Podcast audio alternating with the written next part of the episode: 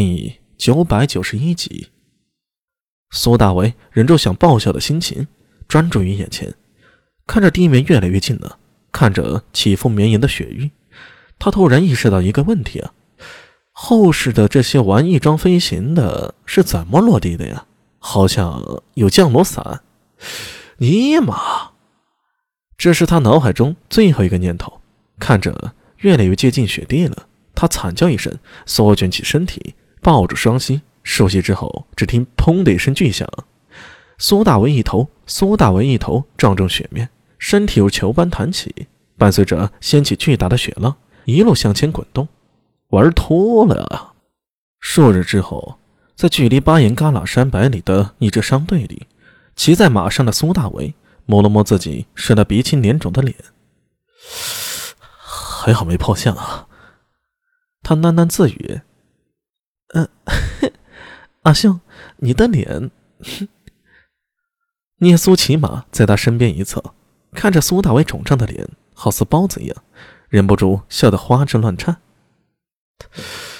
没大没小的，第一次飞能平安落地就不错了。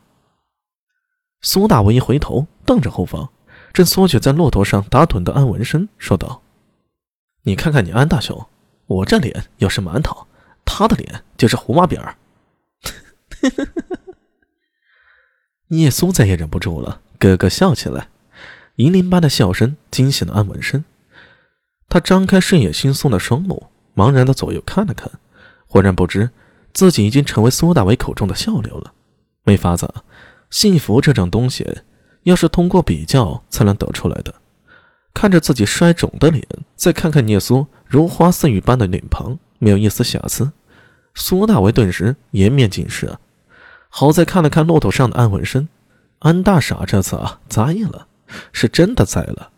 最后落地的时候反应不及，居然是脸着地的，好悬，没把脖子给拧断。但那张脸当真就是星星点点，全是伤口，当真是闻者伤心，见者流泪呀。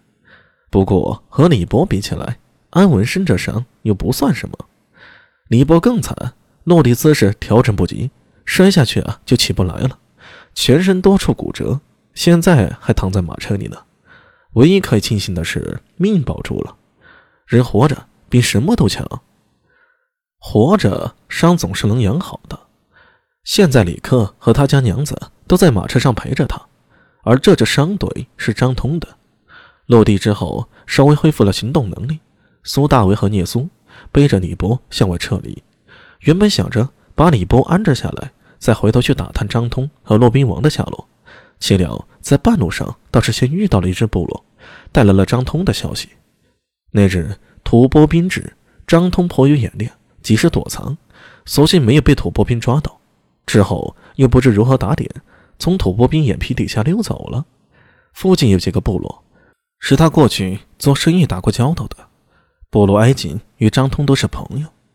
所以这几日都是替张通在打探消息。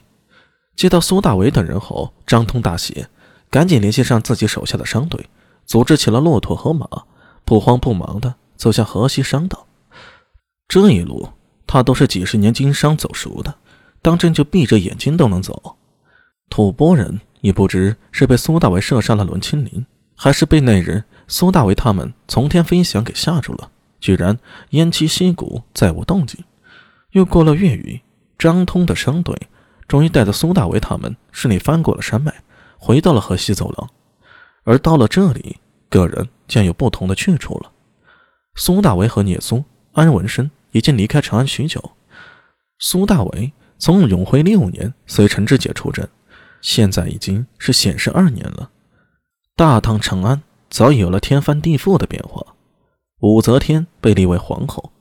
长孙无忌失势被逐出了朝廷，李治掌握了权柄，太多的变化了。